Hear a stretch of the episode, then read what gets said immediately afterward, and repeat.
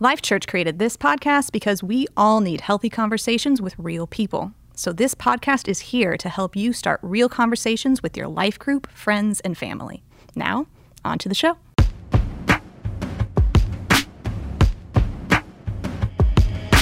Welcome to the You've Heard It Said podcast. This is Allie, and today we have a very special bonus episode. So, I'm actually recording this on my phone right now in my closet. And the reason I'm doing that is because we recorded so much great content this season that we actually needed a whole other episode to fit it all in. So, this episode is a little bit of a part two about our earlier episode about generosity. We heard so many amazing stories about why generosity can build our faith. And so, if you haven't listened to that episode yet, please do so before this one. But we wanted to provide a little more about the practical side of generosity. Sometimes we want to be generous, but there's so many ways and places to be generous that we're not really sure where to start.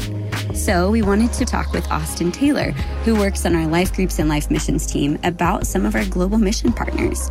We loved getting to hear from Dr. Valerio from Tearfund earlier on this season, so we just wanted to provide even more context about our church's global mission strategy. We think that you're really going to love it, so let's get to it. Well, Austin, welcome back to the You've Heard It Said podcast. You get to see our global partnerships a lot. And so I wondered if you could just tell us a little bit about the values that we have when we consider onboarding partners. Yeah, absolutely.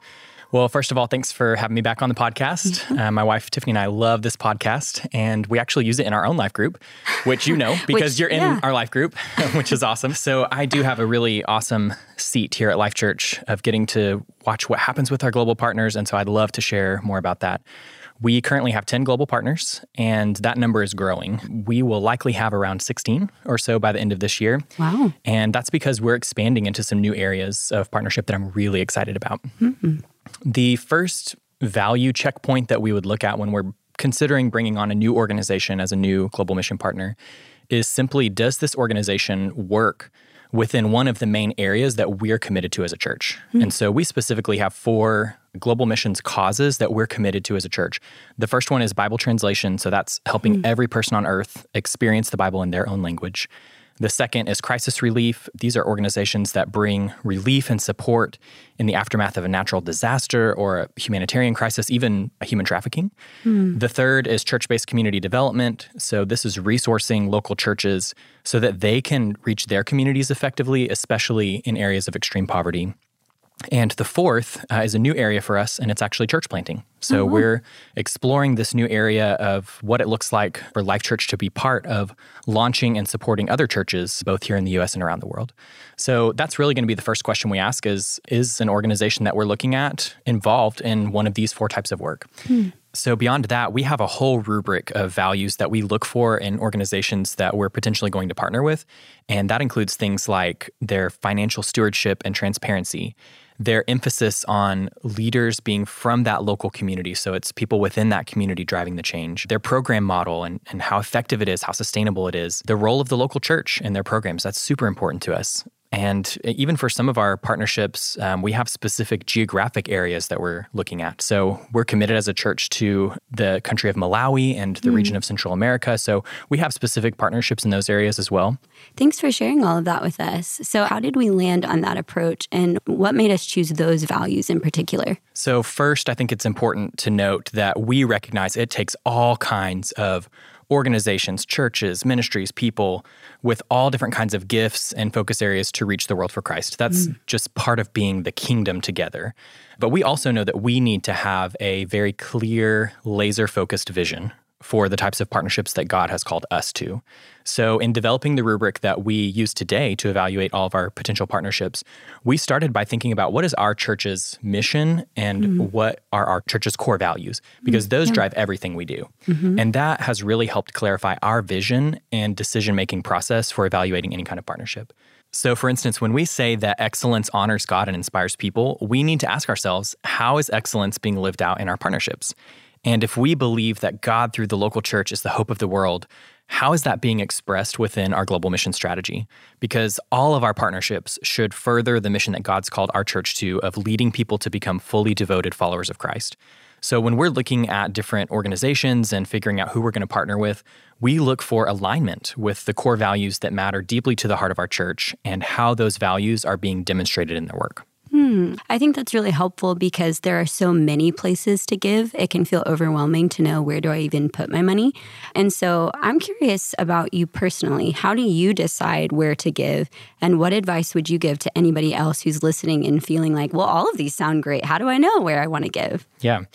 Uh, that's an awesome question. And I love the heart behind it because we all want to be confident that when we give our resources somewhere, we're going to see a return for mm-hmm. that investment. So uh, here's my suggestion first, define your values. Mm-hmm. What are mm-hmm. you most mm-hmm. passionate about? If, if, you could right one wrong in the world, what would that be? And mm-hmm. what kind of legacy do you want your life to leave?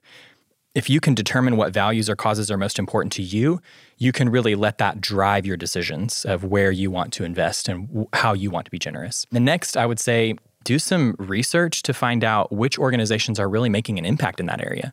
And don't be shy in digging for mm-hmm. info. So, if something's not clear on somebody's website or you have a question about how they do what they do, reach out, um, mm. ask them questions what I found is nonprofits love talking about mm. the work that they do. So ask for more info so that you can feel confident about where your money is going. And there are also websites out there like ecfa.org, GuideStar, Charity Navigator. These are places that evaluate different organizations so you can see how they stack up against standards that organizations typically commit to. Mm. Widely accepted practices, and you can see um, what an outside voice says about mm. this organization. Yeah. And my last tip would be just to consider giving to something that has made a personal impact in your life mm. or in mm. your family or in your community.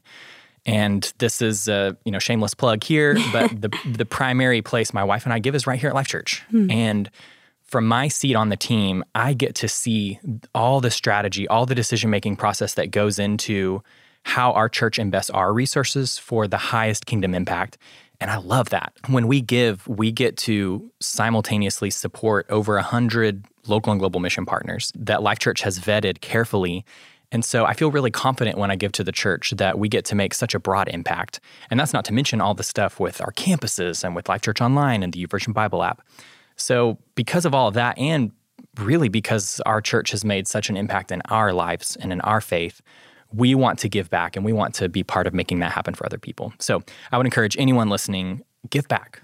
Give mm-hmm. back to something that has made a personal impact in your life and just for me and my wife personally, that's here at Life Church. Yeah, I love that. I think that's all really great advice. And I love that you were encouraging us to really look into the nonprofits we're considering. So, as we're doing that, are there any red flags that maybe would cause you to pause before you give someone money? Unfortunately, there are. There are some obvious red flags. Uh, so, for instance, if something feels scammy, it probably is. if there's a Nigerian prince asking for your money and he promises to give you $10 million, don't fall for it. And obviously, sometimes it's not that extreme. It could even be someone on social media that you don't mm-hmm. know reaching out and asking for donations.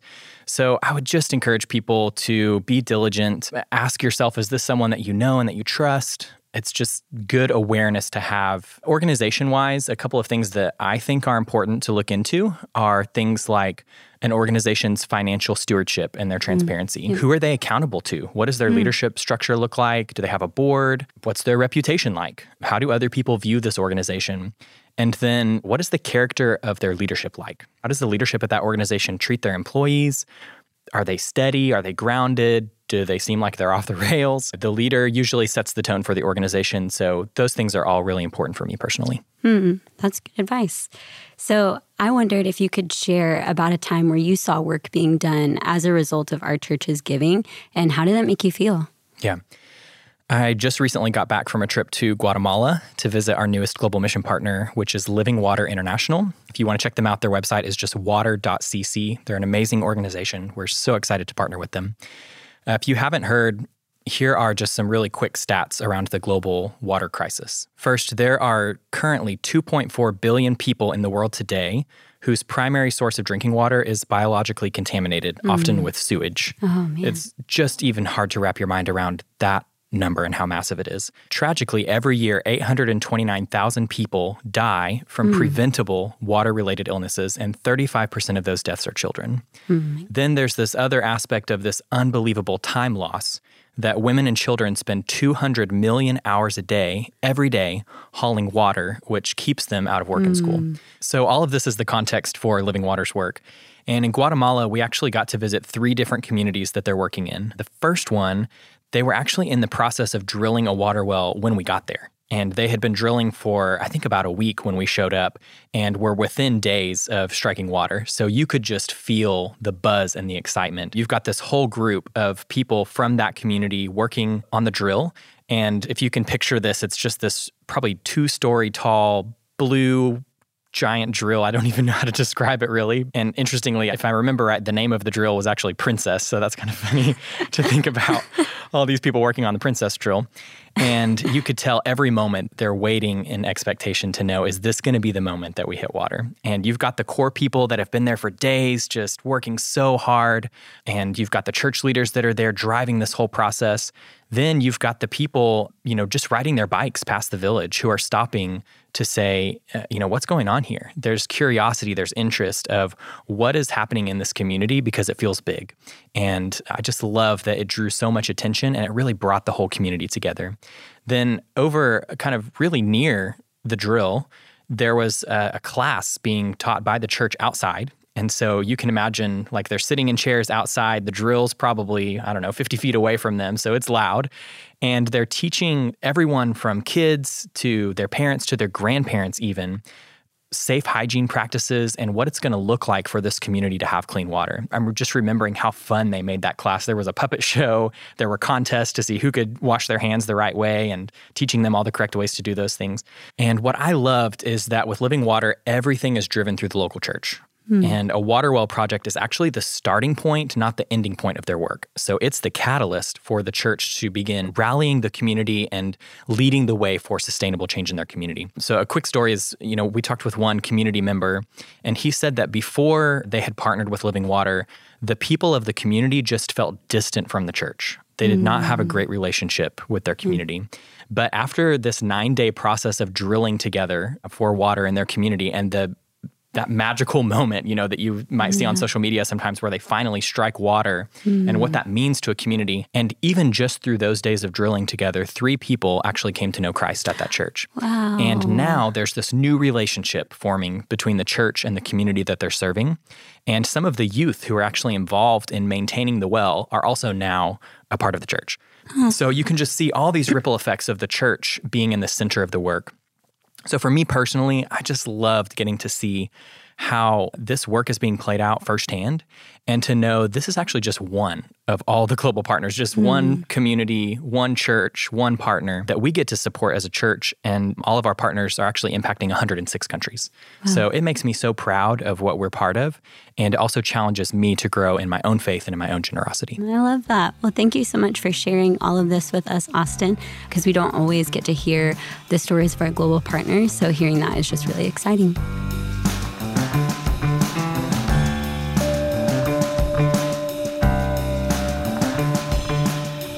I just love the heart behind their church's global mission strategy, and you can learn even more about it at www.life.church/missions. Okay, so before we recorded this season, talking about money and time was not really the most exciting thing to me. Like, I actually do like talking about generosity, but the practical elements of money and time, not really my thing. But the more that I heard people talk about finances and time and calendars and all the things, the more that I really thought, like, wow, these topics are really important and they actually are pretty exciting. So I hope that the same has been true for you, or at least that your life group has been able to have some really good conversations about these things. So I'm going to leave us with one final question.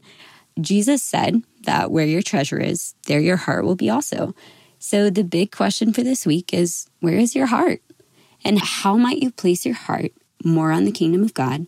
And less of the things of this world. And just spend some time thinking about that, reflecting on it, then talking about it with your life group, your friends, and your family.